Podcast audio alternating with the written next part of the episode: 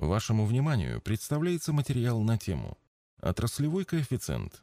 А что у него есть?». Определение. Отраслевой коэффициент переводит в стоимость компании какие-то имеющиеся у нее специфические ресурсы, характерные для той или иной отрасли. Вычисляется он, как правило, делением стоимости компании на количество таких ресурсов.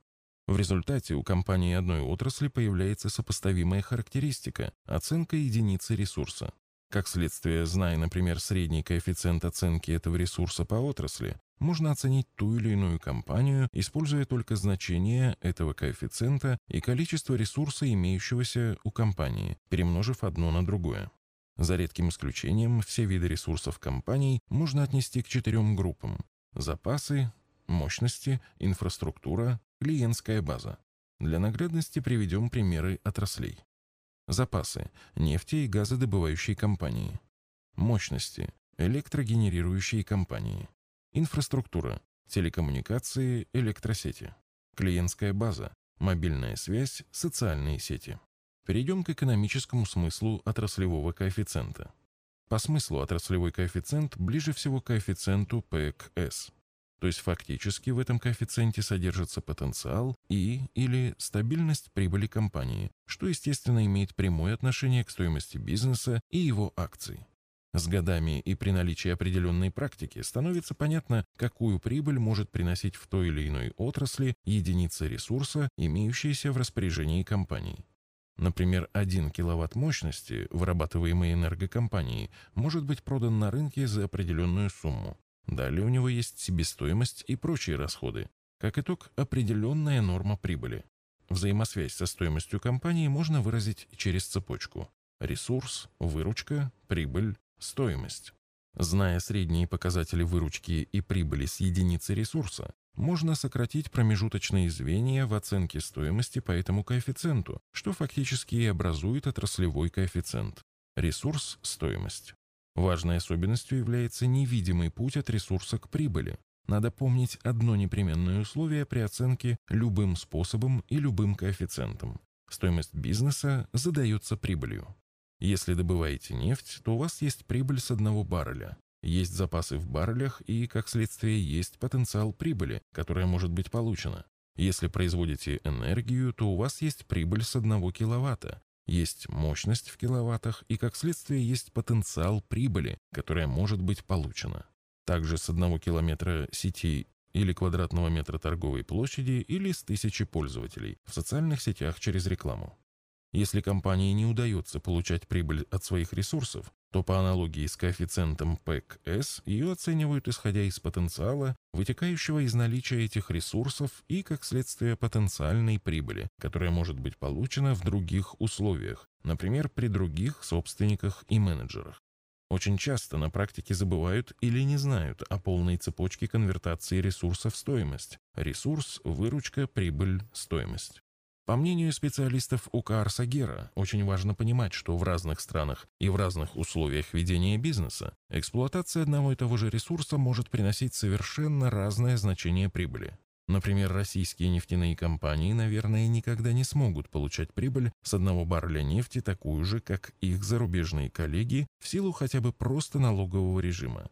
Прибыль наших нефтяников после определенных значений стоимости барреля облагается очень жестко, то есть сверхприбыль у них попросту изымается.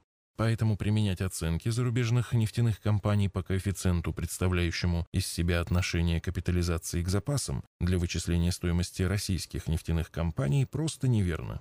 Тем не менее, в тех или иных отраслях такие приемы часто применяются различными аналитиками и сейлзами для продажи клиентам инвестиционных идей. Все случаи подводных камней рассмотреть просто невозможно. Самое главное – помнить полную цепочку конвертации ресурсов в стоимость бизнеса. Поговорим о смыслах, заложенных в отраслевой коэффициент. Во-первых, это денежный поток от эксплуатации ресурса и преобразования его в чистую прибыль бизнеса. Необходимо понимать все условия ведения бизнеса и нюансы, образующие математику получения прибыли с единицы ресурса. Во-вторых, постоянство, устойчивость бизнеса на будущее, то есть сроки получения чистой прибыли для оценки стоимости бизнеса в долгосрочном периоде. В-третьих, эффективность использования имеющихся у бизнеса ресурсов и их потенциал.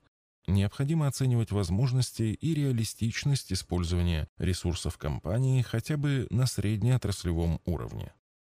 Выводы. При оценке с помощью отраслевого коэффициента необходимо четко представлять размер получаемой и потенциальной прибыли от использования ресурсов компании и соотношение этого размера со стоимостью, получаемой при помощи отраслевого коэффициента. Отраслевой коэффициент нельзя выразить через соотношение ставок, в отличие от коэффициентов P к E, P к би ви, P к S, то есть он не является абсолютным и не может быть единственным при оценке стоимости. И как следствие, опять же, необходимо понимать, какую прибыль может приносить ресурс компании.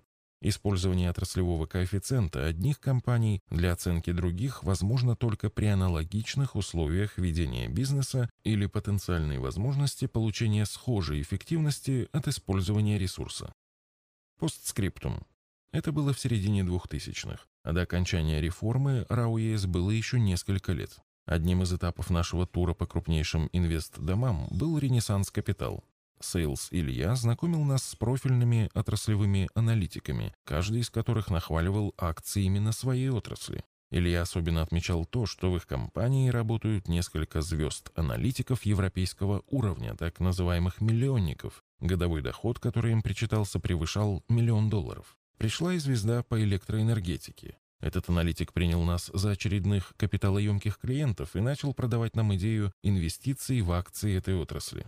Будучи иностранцем, он довольно сносно говорил по-русски, но порой в разговор вмешивался Илья и помогал переводам в сложных моментах. Спустя десять минут его хорошо отработанного сейлс-тока мы стали понимать, что основной, а точнее единственный аргумент, побуждающий покупать акции электроэнергетики, это очень низкое значение коэффициента пэ ка у эм, который рассчитывается как стоимость компании, деленная на установленные мощности, то есть сколько через капитализацию акций компании стоит один киловатт установленной мощности. Далее эти российские коэффициенты сравнивались с зарубежными, и, естественно, они оказывались в разы ниже.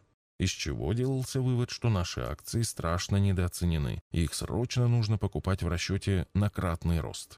Надо отдать должное. К этому моменту часть акций российских энергетических компаний здорово подросла, но по сравнению с зарубежными аналогами их коэффициенты выглядели все равно достаточно низкими. К этому моменту мы очень хорошо разбирались в экономике электроэнергетических компаний и серьезного потенциала для прибыли у этих компаний не видели. Самый главный коэффициент P к E в текущий период и по прогнозам в будущем, мягко говоря, был неинтересен. Мы вступили в полемику с этой звездой. Основным аргументом, который мы использовали в споре, был тезис о том, что любое акционерное общество должно приносить прибыль его акционерам, и именно она задает стоимость компании. Что толку от наличия мощности, которая не может и не сможет в будущем в условиях нашей страны, себестоимость, изношенность оборудования, налоговый режим, регулируемые тарифы и прочее, приносить прибыль на один киловатт вырабатываемой энергии, равную прибыли, которую приносит один киловатт энергии за рубежом? После ряда таких четких вопросов аналитик-звезда понял, что перед ним какие-то непростые клиенты. Он взял себе в помощь языковой барьер, но все же мы дотошно объяснили ему смысл инвестирования в акции. Поняв, что низкими коэффициентами P к U M нас не затянешь, а других аргументов у него просто не было, он широко улыбнулся и спросил: «То есть вы пропустили весь рост, который уже состоялся в этих акциях?» Мы ответили: «Да, пропустили, но мы не зарабатываем деньги, играя на чужой рефлексии. Последние покупатели получат большие убытки от таких инвестиций». «Безусловно, это будете не вы». Он еще раз улыбнулся и удалился, сославшись на нехватку времени. Потом мы часто встречали у различных компаний и управляющих инвестиционные идеи в электроэнергетике, основанные исключительно на низкой стоимости P к U M. Многие годы после этих замечательных рекомендаций акции энергетических компаний сильно падали, снизившись с недооцененных уровней, по мнению этих аналитиков, в несколько раз. С другими материалами по вопросам вложения денег вы можете ознакомиться в нашей книге «Заметки в инвестировании».